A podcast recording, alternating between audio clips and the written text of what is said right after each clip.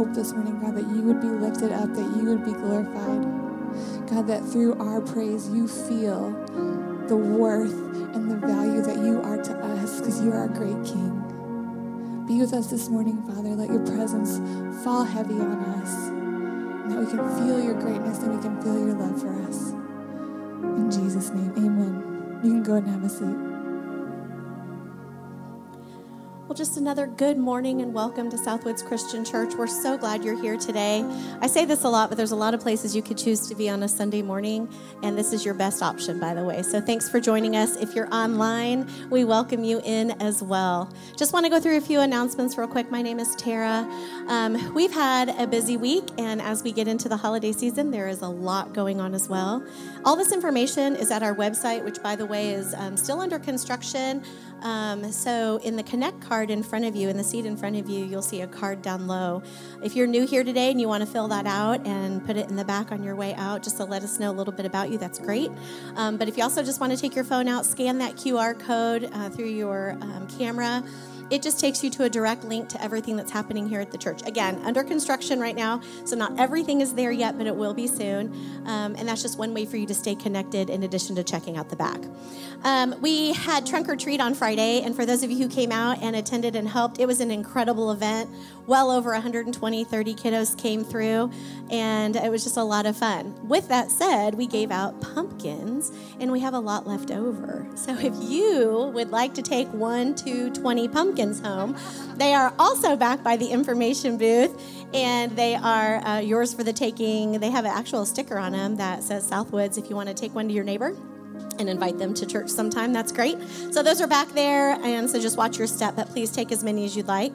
Uh, we also want to let you know that the season is upon us for Operation Christmas Child. We've been doing this for a very long time, and um, some people call it the shoe boxes, and that is just an opportunity for us to gather up some um, some supplies, some things for kiddos in other countries, and we ship them off to them, and they have an incredible Christmas, knowing that Jesus loves them and somebody around the world loves them, and we have an opportunity to bless them in that way.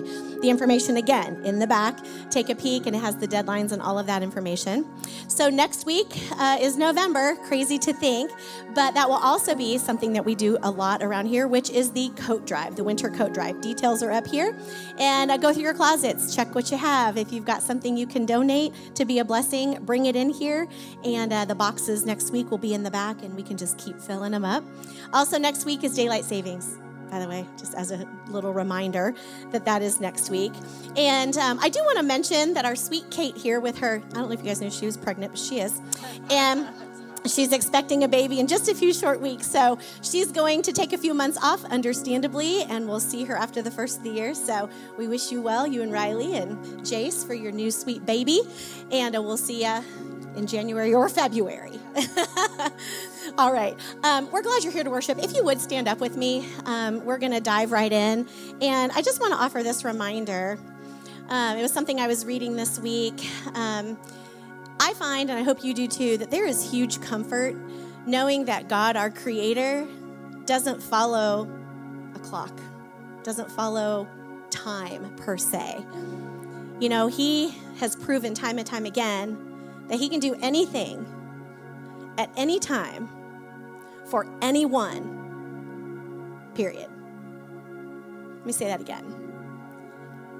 He can do anything for anyone, that includes you, at any time, period. Because you matter to Him. Regardless of where you are in life, you matter. And you are important and you are worth His Son dying. That's how important you are. So, an encouragement you're a child of God, you're a child of love. We're going to sing about that here in a second. And I just want you to believe that this morning. If you find yourself in any situation, come see us afterwards, all right? And we'll talk you through it. Otherwise, let's sing this. You all know it, so let's sing it nice and loud.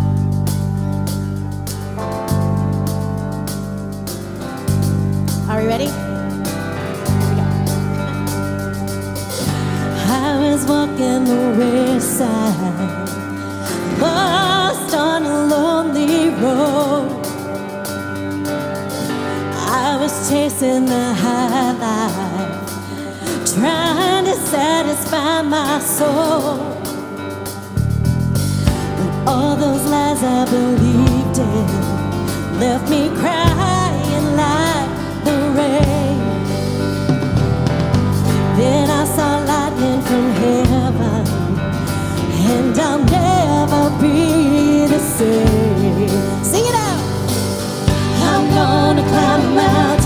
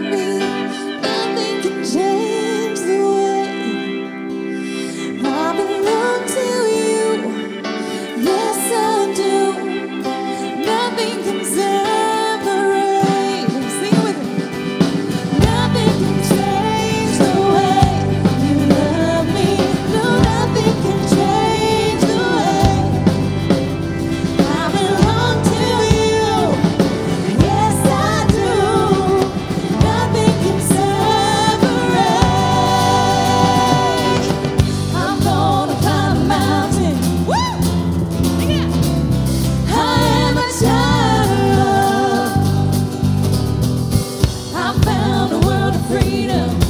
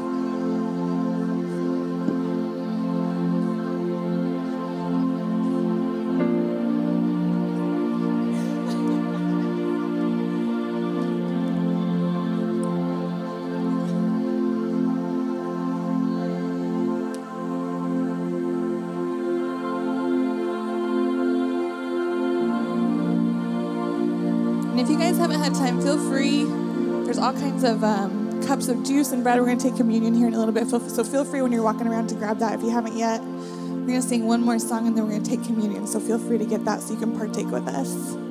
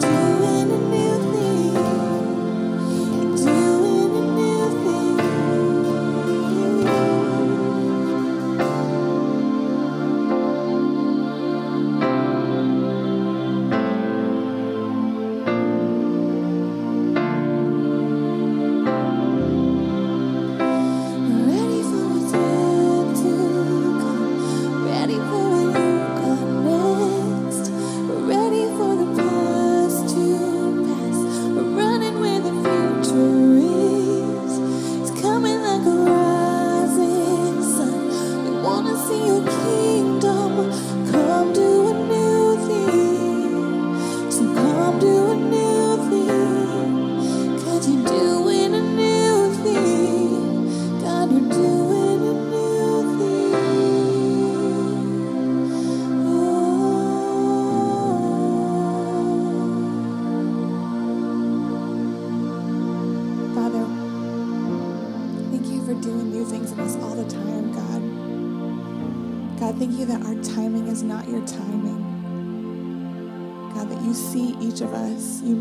of us, you created each of us. And God, you know the perfect plan. You know what's best for us. God, help us to trust you this morning. God, if there's there's fear or trepidation or just pride, God, help us to let that go and trust you this morning. In Jesus' name, amen. You can have a seat and go ahead and take communion.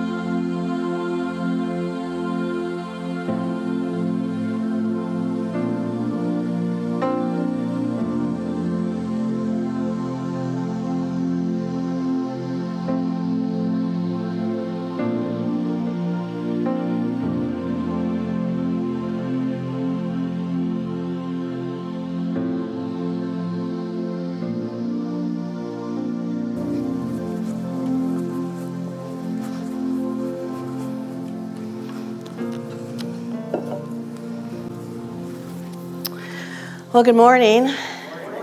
And welcome again, the third time. Welcome again to Southwoods. We're so glad to see you here. So glad that you have joined us this morning. And for those of you who are joining us online, we do welcome you as well. Thank you for tuning in. My name is Lori Montague. I'm Pastor Greg's wife, for those of you who don't know me. And um, I'm so grateful to have the opportunity today to teach. Uh, you might not know this, but Greg's mother of uh, Tulsa, Oklahoma, after 52 years, has decided to sell her house and to move into a brand new independent living apartment. We're very excited for her. But Greg is down there today and helping out and doing the sun thing, and uh, they're having a good time walking through a lot of memories and you know just enjoying time together. So Greg is there, but I am here to uh, share with you a little bit today on this whole idea of staying fear free of fear. That's what we're going to be talking about. As you know, the last three weeks, if you've been here, and if you haven't, you can check out these uh, messages on our website. For the last three weeks, uh, Greg's been talking about fear. He's talked about the good, the bad, and the ugly. That's the way we kind of it this last uh, series. And uh, he spent some time discussing, you know, a little bit about what those fears are as the Bible teaches us. And today, what we want to do is a little bit further application of that series. We're not really extending the series, but we want to talk a little bit more about when we identify these fears in our lives, how can we find freedom from them, and how can we also stay free. I don't know if you noticed, but it's Halloween weekend, isn't it? Halloween weekend. We had a lot of fun here the other night with the children, trunk or treat. And Halloween, in many ways, has become kind of a holiday holiday for fear. Have you noticed that? A holiday for evil, kind of the ugly kind of evil. I recently read a blog. I do a lot of reading, you know, and one of my old friends, I've followed him for over almost 40 years now. He's a pastor in Louisville, Kentucky. His name is Bob Russell, and he was writing, and these are the words that he wrote. He said, I am troubled by the excessive, seemingly over the top celebration of Halloween in recent years. He says, I've noticed that weeks in advance of Halloween, stores and homes everywhere are decorated with extravagant displays of skeletons and witches and zombies and vampires and blood and grave. And he says, This fascination with death, this fascination with darkness, I don't think it's good, is what Bob said. He said, I'm concerned about America and our attraction to evil. And I have to say, as I read his words, I had kind of been feeling this a little bit myself. I too am concerned. And I don't know if you've noticed, it's not just at Halloween. If you've looked around at some of the upcoming movies or television shows or video games or books that we're you know, invited to read, there's a lot of evil right now just being promoted in the culture. There's a dark theme just kind of running through it all. And while on the surface you might say, oh, come on, Lori, it's just entertainment. It's harmless, it's innocuous, it's not going to hurt us. But what I've found in my own life and in the lives of others that I've ministered to is that when we continually open the door, you know, again and again to these kind of evil or darker things, it has the potential to develop kind of irrational fears, irrational and unfounded fears. It has the potential to develop kind of poor attitudes in us poor patterns of thinking, if you will. It has the potential to um, just, you know, develop bad attitudes that lead to bad habits, habits that hurt us, and then habits that actually have an effect on those that we love as well. And it is happening. Just this week, I saw uh, statistics on a recent poll, and this is what it said 65% of Americans feel like the last few years, probably because of the pandemic and everything associated with that, uh, feel like they uh, are in an identity crisis. Interesting. 68% of them feel defeated. 61% of them feel alone or isolated. And half of them said, I'm just hopeless. I feel hopeless. Now, you hear those statistics and you say, Lori, that's kind of bad news, and it is. And as a Christ follower, and as Christ followers here, we all know what the Bible says about evil. And we've been spending three weeks talking about the good and the bad and the ugly of fear, which really originates with the evil one. God did not send fear into this world, not the ugly kind. And we know all kinds of scriptures that we've learned. Like here's one that you probably learned when you were a little child. James says, resist the devil. Resist the devil and he will flee from you. Very easy to understand idea. Another time, the Apostle Paul writes about the same idea and cautions us. And he says, As children of light, you've been singing about that, have nothing to do with the worthless deeds of the evil one and darkness. Have nothing to do. Close the door. Jesus, even when he was here, he talked about it really plainly in John 12, and he says, Children, walk in the light so that the darkness will not overtake you. Those who walk in the light will, oops, sorry, those who walk in darkness cannot see where they are going, obviously. Put your trust, though, he says, in the light while there is still time. And of course, we know that Jesus said he is the light of the world. And perhaps you're thinking, okay, I know those verses, Lori, and I do those things. I, I, try to walk in the light. I try to, to stay away from the darkness at every turn. And yet I still find myself sometimes struggling with irrational fears, unfounded fears. I feel, still find myself struggling sometimes with patterns of thought. I still find myself struggling with habits that hurt me and actually hurt those that I love. Why? Why is it? Well, as you've studied the last three weeks, you know that evil is evil, and there is an ugly side to fear that originates with the evil one. He wants to mess up our lives, he wants to make our lives ugly. And he's very good in many ways at doing that. The Bible tells us that uh, he tells lies. He tells lies.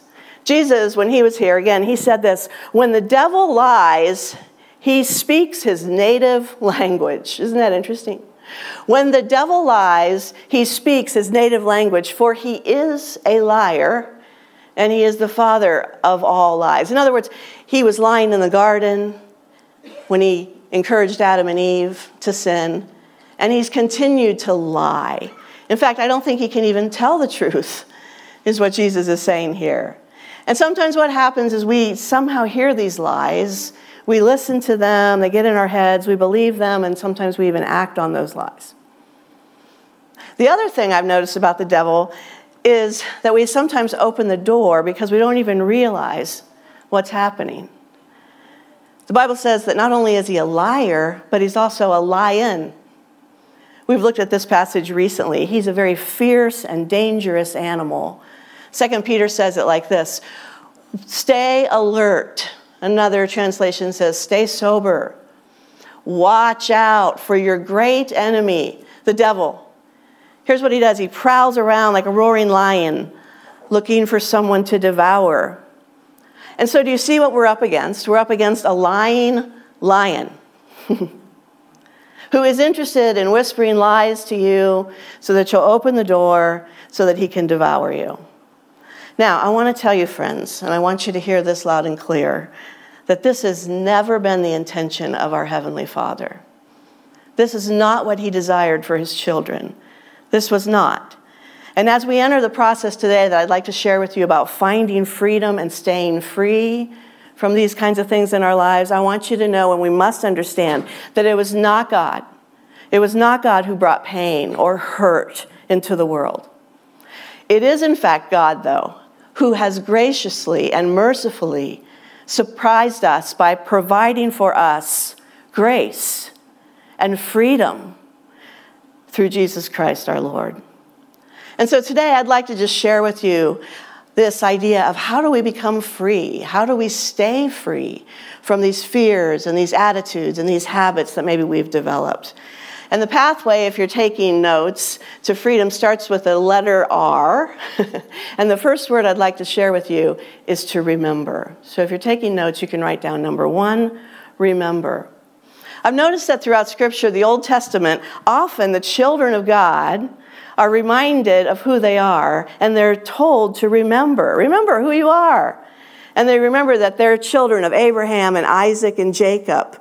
Why is that important? Because they are children of a promise, a covenantal promise that God made with Abraham. And by the way, it's a promise that still exists to this day. And so they're invited to remember who they are. They are children of a promise. And not only does God encourage us to remember who they are and who we are, but also who He is. And by, you know, association, whose we are.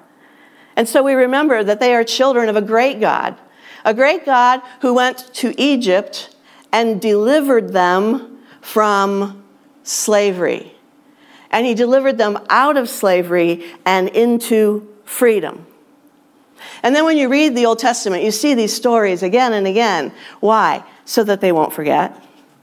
It's similar to the way we do with our own children. We remind them who they are. Do you ever do that? Remind them who they are. Remember, you remind them why you named them, what you named them, what their name means. Maybe you remind them of your family name and your ancestors and where you come from. And you tell the stories to them, rolling their eyes in their head. We know this, we know this. But we want them to remember, right? Who they are and whose they are and who they belong to. And we tell the stories again and again. It happens again in the New Testament as well. Paul writes in Ephesians chapter 5, he starts with this word remember. Remember, you once were full of darkness, but now he says, you have light. You have light from the Lord. So live as people of the light. For this light within you produces only what's good, it produces only what's right. It produces only what's true. And Paul's reminding them and us as well that yes, we once were in darkness, and without Jesus, we would still be in darkness. But we're children of light, and so we can bring that light to every aspect of our dark world. We can bring that light to every aspect of our dark lives. Another time in Scripture, the Apostle John, he also wants us not to forget who we are. And so he writes in 1 John chapter 4, he says, But you, you belong to God, my dear children. You have already won a victory because the Spirit who lives in you is way greater than the Spirit who lives in this world. I learned this in fourth grade at Round Lake Christian Church Camp. Greater is He that is in me than He that is in the world. That's an amazing passage of Scripture, and it ought to boost your identity. John also does another amazing thing, one of my very favorite passages of Scripture, 1 John chapter 3, verse verse 1 when he says, Do you want to see how much the Father loves you? He has lavished his love upon us, for he calls us his children. That's how much he loves us. And John says, And that's who we are. I don't just call anybody my children. You don't either. But God has loved us so much that he's changed our identity, brought us out of darkness, and called us his children. And so, as we remember who we are and what we're made for, we also remember our Heavenly Father. I've already alluded to him. He is the one who went to Egypt and brought the children of Israel out of bondage, out of slavery, and brought them into freedom. But we could truly spend the whole day, if you wanted to, just talking about who our God is. There are so many names throughout Scripture, there are so many things that He's done. There are so many ways that we could extol His greatness, as Psalms tells us to do. But whenever I'm doing this kind of study on freedom, I like to remind you of one of the most important names of our God. Our God is Jehovah Rapha. Have you ever heard it? R A P H A. It's a Hebrew word and it means the one who heals. Our God is Jehovah Rapha, the one who heals. It can also be translated the one who makes us whole, the one who uh, does repair. the one who mends, the one who restores. And you know, when we're talking about these fears that we've maybe opened the door to, or these lies that maybe we've believed along the way, or these habits that have kind of gotten into our life and are hurting us and others, we are in need of Jehovah Rapha. We are in need of a God who can heal us. And so we begin the process of freedom by first remembering, remembering who you are. You are a child of God. And remembering who God is. He is the God who heals. Next, we move on to respond. Number two, we're going to respond and we're going to reveal. Now, again, throughout the Bible, again and again and again, we are often encouraged to respond to the name of Jesus. Paul says it like this in Romans chapter 10. He says, Everyone, did you hear that? Everyone who calls on the name of the Lord will be saved. Everyone who calls or responds to the name of the Lord will be saved. Another time in the scripture, I like this, this passage of scripture in Acts chapter 4. The disciples have just done a miracle, Peter and John, and they've caused this lame man to walk, and they did it how? In the name of Jesus. And the leading authorities of that day, the Pharisees and the Sadducees, they didn't like it, and they said, Don't do that anymore, and please don't speak the name of Jesus anymore. And then Peter and John respond this way There is, there is no one else that gives salvation. There is salvation and no one else. God has given, he says, no other name under heaven by which we might be saved. The name of the Lord is important. Another time in Scripture, it says, one of these most beautiful passages of Scripture that we think actually was an early hymn for the church. Philippians chapter 2, listen to this and look for the name of Jesus. Therefore, God elevated him to the place of highest honor and gave him the name above all other names, that at the name of Jesus, every knee should bow in heaven and on earth and under the earth, and every tongue should confess that Jesus Christ is Lord to the glory of our Heavenly Father. There's power in the name of Jesus Christ. I noticed it even this morning as we were singing. And we sing songs all the time here at Southwoods about the precious name of Jesus, the saving name of Jesus, the powerful name of Jesus, the wonderful name of Jesus. Just last week, Wesley and the team were leading us and they sang a new song. And it goes like this I just want to speak the name of Jesus. I want to speak the name of Jesus, the song says, over every heart and every mind, because I know there is peace within your presence, and so I speak Jesus.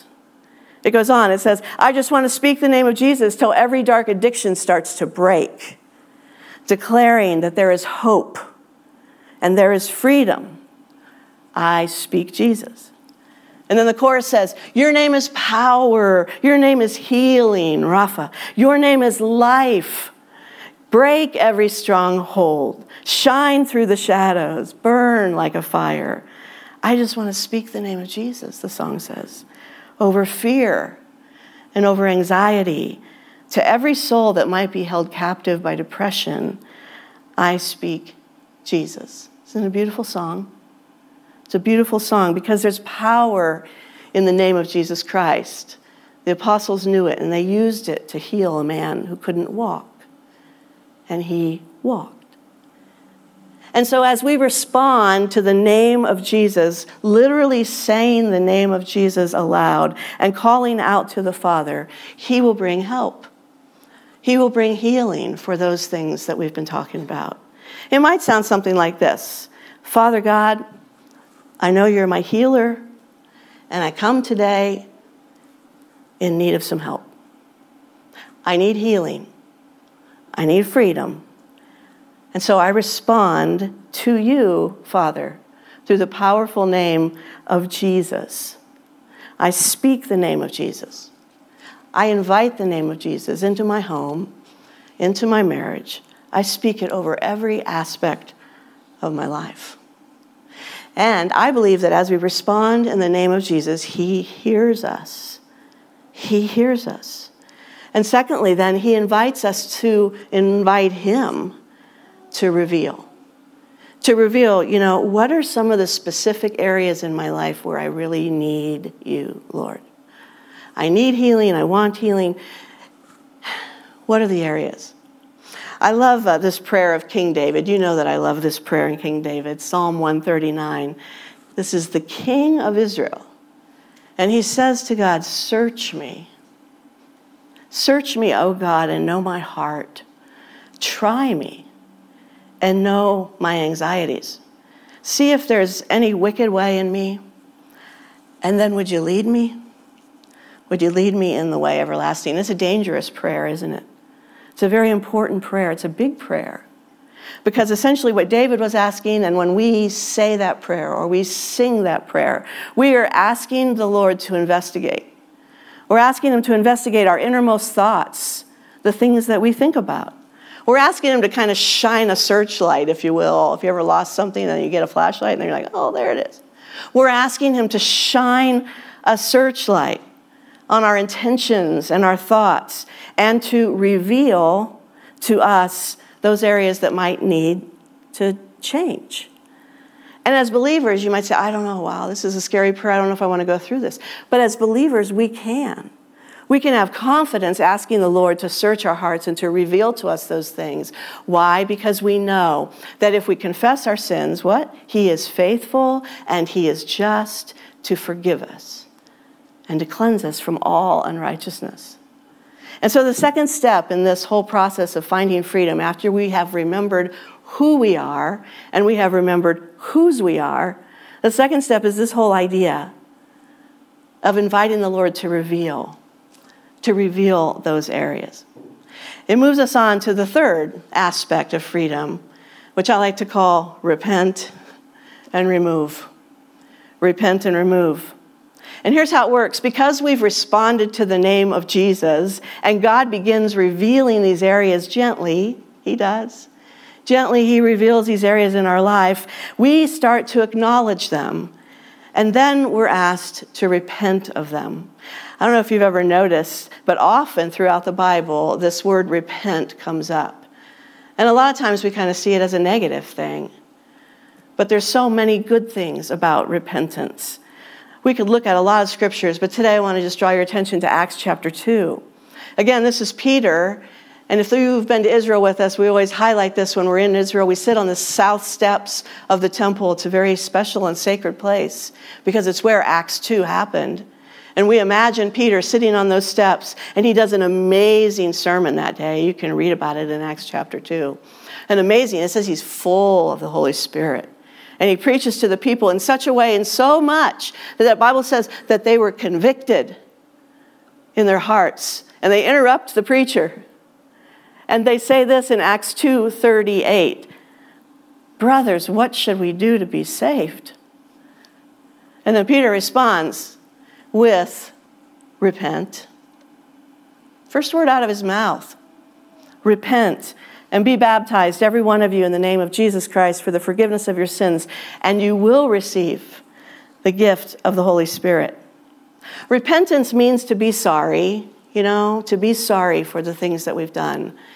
If you've ever raised children and you've asked your son, now tell your brother you're sorry. I'm sorry. That's not really what we were going for, right? Not true repentance. Repentance also carries with it this idea of not only being sorry, but also turning away from our sin. Turning 180 degrees away, away from that thing that the Lord gently reveals to us. And so, in our prayers for freedom, as those areas are gently revealed by our Heavenly Father, if we truly want to find freedom, and here's kind of the big if, if we really and truly want to be free from those fears and those lies and those habits that hurt, it's here that our Father asks us to turn away, to turn away from those things. In my own life, I have found it again and again and again that when the Lord asks me to repent of something, He also asks me to remove, to remove the thing that is, you know, the problem. he often does. I remember years ago, I determined sugar was a problem for me. It still can be a problem for me for a number of reasons. So I went through our pantry and I was like the Jewish people that remove every bit of leaven, you know, during the unleavened bread. And I removed every bit of sugar in that pantry, anything that had sugar. I pulled it out. Greg came home and he's like, What happened? he was not all that happy about it because God hadn't told him to remove sugar from his life. And we shared the same home and the same pantry. But after I explained to him my reasonings, he began to understand. And truth is, we understand this in the physical, don't we? We understand maybe that we need to remove sugar or gluten or red meat or corn syrup or all the different things that these days we are challenged to remove. And we do a really good job at that. And so, as the Spirit of God, your Heavenly Father might reveal to you this is an area of your life I want you to repent of, turn away from, and I think I really want to have you remove that from your life. Let's not hesitate. Let's not hesitate. So, what are some of the things that He might reveal? Well, perhaps it's a pattern of thought. We've all grown up with these patterns of thought. Maybe it was something your mother always said. Maybe it was something that your family always said. Maybe it was something that was said over you. Maybe it's something that you just picked up along the way. And it's a pattern of thought, and it's your go to when things are hard. And you just think that thing. And you go there and you just keep thinking it, and then it just cycles. And I'm doing this because this is what happens to me. I get on some patterns of thought, and I just almost get all wrapped up inside that thought, and I get anxious, and I get fearful, and I can even just be sad but I have to stop that pattern of thought. And so here's sometimes what I've encouraged people to do I identify that pattern of thought and I surrender it to the Lord. I repent of it. And then to remove it from my head, I don't want to do brain surgery, but I write it down. I write that down. And years ago, literally, we used to burn it in a little can. Now I have a shredder. Do you have a shredder in your house? And it's a beautiful thing to see that thing, which is all this cycling towards fear and anxiousness, just to be shredded. Shredded by the power of the Holy Spirit. And I'm like, that has now been deselected from my brain. Lord, help me not to think it again. I have removed it, right? It might not be a pattern of thought for you, maybe it's a hobby. Hobbies can be good things in our lives, but sometimes they can take first place. I remember years ago I was teaching this on a Wednesday night uh, as a seminar kind of thing, and we were working through each of these steps, you know, a week at a time. And one of our fellows came up to us after this step and he said, Lori, the Lord encouraged me this week and revealed to me that I need to remove golf. 18 holes. And I'm going to remove 18 holes from my week. And I was like, wow, because I knew this guy. I said, wow, praise the Lord. That, that's a really big sacrifice. So you're giving up golf? No, I still have another 18 holes that I do every week, but I am going to remove that other 18 holes. I said, well, that, that's a start. He was reducing, right? Maybe not completely removing, but he was reducing. And why? I said, why, do you, why, do you, why did he reveal this to you? It's taking time away from my family. It's, it's causing problems in my marriage. I, I can't always be at church. I can't do the things that I think the Lord would rather I do. So it might be a hobby in your life that he will reveal. It could be an app on your phone these things that are kind of fun and wonderful, but they take time, and some of them are just not good for us. It might actually be your phone. It might actually be that the Lord would reveal to you can you give up your phone for a few hours every day, maybe a certain amount of time every week? Maybe it is certain foods. Maybe it is alcohol, because every time you indulge in alcohol, it's just, ah, it's a slippery slope. Maybe it's television programming. I've noticed that during the pandemic, we got kind of connected, didn't we, to some of these series and things. And boy, wow, we enjoyed them and that was fun. But look now, what maybe the Lord would say, hmm, I'm going to reveal to you a television show. Maybe it's activities, maybe it's certain groups of friends, whatever it is that God reveals to you that is contributing. And notice that I say contributing because it maybe isn't necessarily evil in itself, but it might be the thing that contributes to the fear or the anxiety or the depression and the pain. Seek God's help to successfully repent of it and remove it from your daily life. And just in case you're saying, I don't know, Lord, is that really necessary? Really? I can handle it. I can handle it. I don't need to remove it altogether. I want to remind you that our Lord has done some removing. He has done some removing. The Bible tells us in Psalm 103 here's what He's done. He has removed our sins from us. As far as the east is from the west, that's a long way. That's a big thing. He has gone to great lengths to remove our sin from us. Can't we? When he invites us to, you know, remove some things from our life that are contributing to the fears, can't we do the same thing? And then next in the process, we come to a couple more R words. Number four, we replace those things that we've removed with truth, and we ask the Lord to redeem. We replace and redeem. This is a very common sense step. We don't even need to take much time here because as we remove those things that are holding us back, let's replace them with good and godly things in our lives. When it comes to our thoughts, those thoughts that I was cycling on that cause all kinds of trouble, Paul writes about our thoughts. I love this scripture, you know it, Philippians 4. He says, Finally, brothers and sisters, whatever is true, whatever is noble, right, pure, lovely, admirable, if anything is excellent or praiseworthy, think about those things. Think about those things. In other words, if your thoughts don't add up to what's in that verse, if they're not on that list, then you probably need to maybe remove those thoughts. They need to go. And so let's spend some time just, you know, replacing our thoughts. How do you replace your thoughts? Well, you do it with scriptures. If you've believed lies about yourself or lies about others, then you replace it with the truth. The beautiful truth of Scripture. Years ago in women's ministry, we did this lies women believe. And we identified all these various lies. You would not be surprised at how many lies women have heard and how they have believed. And then we went one by one by one by one through each of those lies. And for every single one of them, we replaced them with the truth of Scripture, what God has really said. And so we remove those lies and we replace them with the truth of Scripture. Scripture speaks life it is truth. Maybe you remove what you're listening to and you replace it with inspirational songs or messages or podcasts that honor God and that help us live more like Jesus.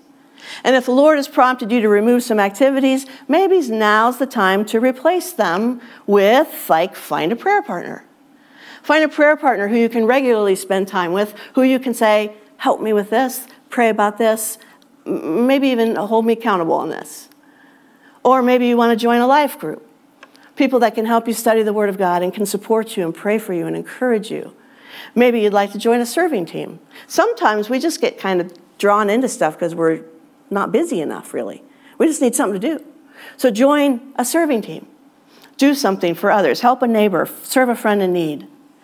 Maybe this is time to establish, and I mean really establish, you know, your quiet time.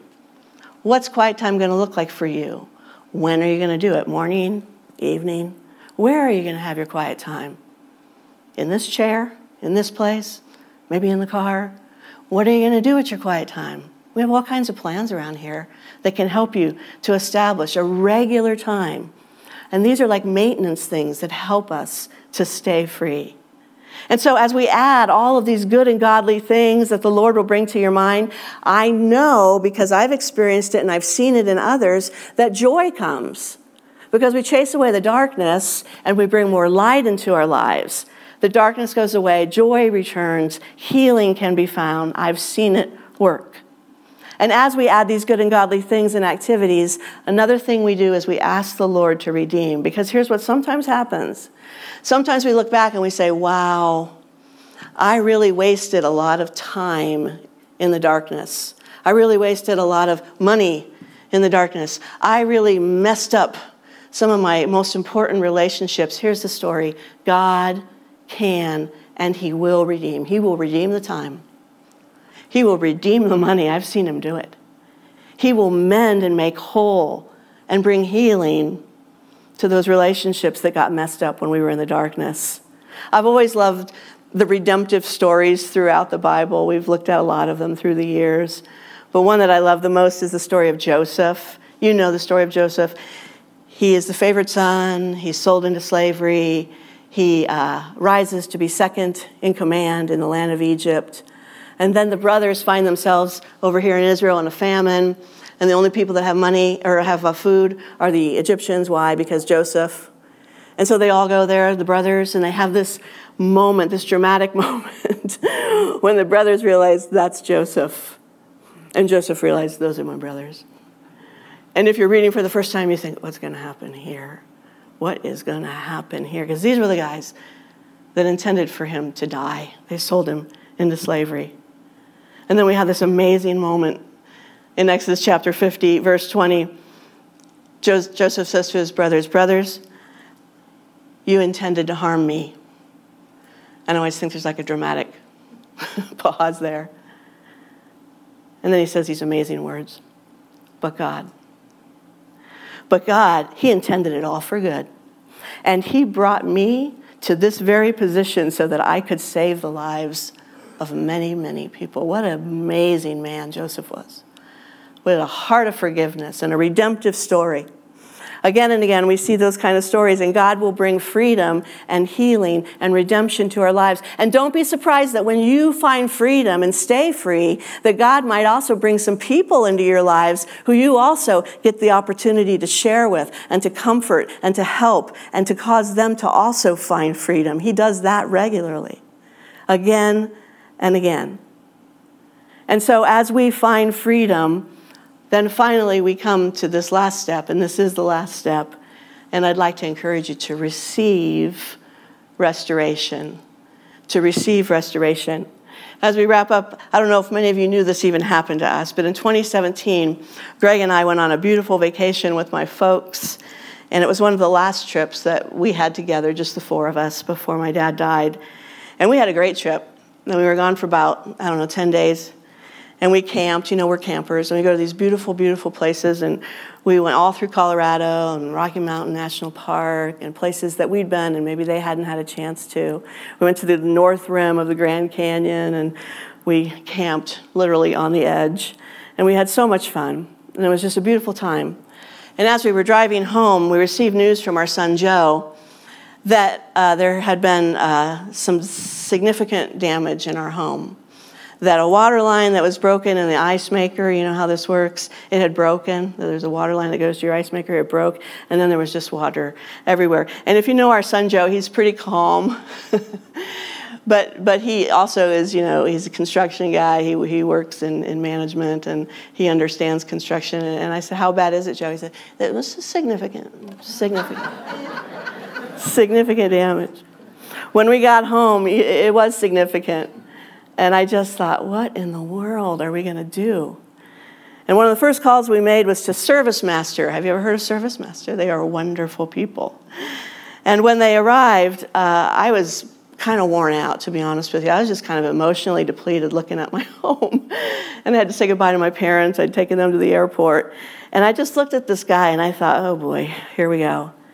And he had a big smile on his face. And he said, hello, I'm with Service Master. And then, you know, to make sure he is, I kind of looked out and looked at his van. And under his van, the Service Master, it said, Restoration Services. I like words. And I love that word, restoration. I practically hugged the guy. I said, Come on in. We need you. And then for the next six to nine months, he, along with husband Greg and son Joe, they began this process of drying out our home, removing everything, everything. They replaced many things until finally the home was deemed restored. It was restored. And you know what? When we got in there, it was actually better. It was actually better than it was before. It had been kind of updated. Our 1990 home now looked like it belonged in the 2000s. But it was a process. It was a difficult process, really, of watching things be torn out and being removed and thrown away in a dumpster in your yard for nine months. It was a difficult process. In the same way, when we walk in freedom, it's going to be a difficult process some days. I'm not saying that it's just all that easy. It can be and it will be a difficult process. But our Heavenly Father desires so much for us to find hope and to find healing that He's promised that He will walk with you. And again, I'm not saying that you won't have trouble. Jesus said, as long as you're here in this world, you will have trouble, but be of good cheer, for I have overcome. But until He comes, we will still have some challenges. But when we walk in freedom with the help of friends, with the help of the Holy Spirit, with the help of church people who love us and want us to, we can find and stay free over the fears and the anxieties and things that have governed our lives. I love what Paul says about this. This is my last scripture, Daniel. The last one I'd like to share with you in 2 Corinthians, Paul says, and we sang it today. Therefore, if anyone is in Christ, what is he? A new creation. The old is gone, it's in the dumpster, and the new has come. The new is here. And so this morning, we want for you to find freedom from these things. We want to help you to find restoration and to receive it in your lives, and so does the Lord. And so this morning, as we stand together, let's go ahead and stand together for prayer. I want to just invite you to be thinking about those in your life who maybe could benefit from this kind of message. I want you to actually think about yourself. And I want you to know that today would be an excellent day to decide, first of all, to be in Christ. If there's never been a day when you said, Hey, I, I believe that Jesus is the Christ, the Son of God, and I want to be on his team, and I want to declare that he is my Lord and my Savior. Today would be a good day to do that. You can come forward and we'll help you do that. We'll help you to follow through in Christian baptism and to walk with Jesus. Or maybe today is just a day that you say, hey, you know what? I do have some of those hangups. I do have some of those fears. I do have some of that anxiety. And I just need the Lord's help in this. Would you pray with me? This is a good place to pray. We'd be happy to do that as well. And so just know that the Lord desires for us not to walk in bondage to these things, but He desires for us to be free. Let's pray together. Our Father in heaven, we thank you so very much again for this day, for the opportunity that we have to come and to worship, to please you with our singing and our shouts of joy. We're thankful for the folks that are here and for the opportunity to see them and to be encouraged. And Lord, I'm thankful for your word that speaks to me again and again and again. It is alive, it is sharp, and it teaches us, Lord, and reminds us that we are your children and that you are our God, the one who heals. And I just pray today for everyone here that if there are any areas in our lives that we have not yet surrendered, Lord, that you'd give us courage to do so. That you give us courage to know that you are our loving Heavenly Father and that you desire for us to no longer be enslaved, but that you want to bring us out of Egypt and into the promised land. You desire for us to walk in freedom. Would you help us to do that by your Spirit? And then, Lord, would you help us to stay free by your church? Your church helps. And Lord, I pray that you'll help us to be the kind of church that encourages and strengthens our brothers and sisters in Christ. No condemnation. But that we look to one another because we are in Christ and we find the help and the wholeness that we need. Lord, we thank you so much for the privilege that we have of walking in freedom because of what Jesus did. And today we give him all honor and all glory and all praise for the sacrifice of his life that removed our sins as far as the east is from the west. And we pray today that you might renew a right spirit within us and that today we might walk with Jesus. And we pray all these things in the strong name of Jesus. And everybody said, Amen. Thank you for coming.